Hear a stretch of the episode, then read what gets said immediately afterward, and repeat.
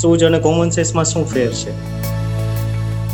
સૂઝ એટલે શું? પોતાને ગમે તો પરિસ્થિતિ આવે ને તો સોલ્યુશન લાવતા આવડે, મૂંઝાઈ ના જાય, મૂંઝવાઈ ના જાય, સોલ્યુશન લાવે, પોતાની સેફ સાઇડ કરી નાખે. એટલે ગમે તેવો પ્રશ્નનો મૂંઝવણ ના થાય, એને પોતે પોતાને મૂંઝવણ ના થાય, સોલ્યુશન આવી જાય, એ સૂઝ એવી કહેવાય. અને કોમન સેન્સ એટલે શું? સામો માણસ ગમે તેવી અથડામણ ઊભી કરે, મતભેદ ઊભો કરે, તે એમાં આવે નહીં, મતભેદમાં, અથડામણમાં, અને સામા માણસનું સાથે સોલ્યુશન લાવી શકે, એડજસ્ટ થઈ શકે. દાદા કહે ને કોમન સેન્સ એટલે શું?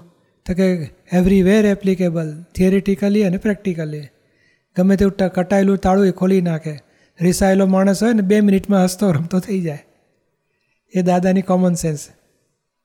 એ અથડામણ આવે, માણસો સાથે બહુ ડીલિંગ આવે ને ત્યારે કોમન સેન્સ અથડામણમાં પોતે એડજસ્ટમેન્ટ લયા કરે કે મારે સોલ્વ કરવું છે, આની સાથે મતભેદ પડવા દેવો નથી, એડજસ્ટ થવું છે. એ એડજસ્ટમેન્ટ લેતાં લેતાં શક્તિઓ વધે ત્યારે કોમન સેન્સ ખીલે. અને શું જે ભવોભવની અનુભવનું ડેવલપમેન્ટ હોય એમાંથી પછી આમ એને પ્રોબ્લેમ આવે તો આમ થાય કે શું કરી શકાય, આમ કરું કે ના કરું, તો અહીંથી સૂઝ પડી જાય કે નહીં, વાંધો નહીં આવે, આપણે આ રીતે આગળ વધાશે. એ સૂઝ મહીથી જ એ ઉપાદાન કહેવાય છે, એક જાતનું ઉપાદાનમાંથી ભવોભવના ડેવલપમેન્ટ હોય એવા અનુભવમાંથી એ સૂઝ પ્રગટ થાય અને ધીમે ધીમે એને સોલ્યુશન લાવતા આવડે, એના ગૂંચવાડાનું સોલ્વ કરી નાખે. જ્યારે આ માણસો સાથેની અથડામણને સોલ્વ કરવું એ કોમન સેન્સ જોઈએ.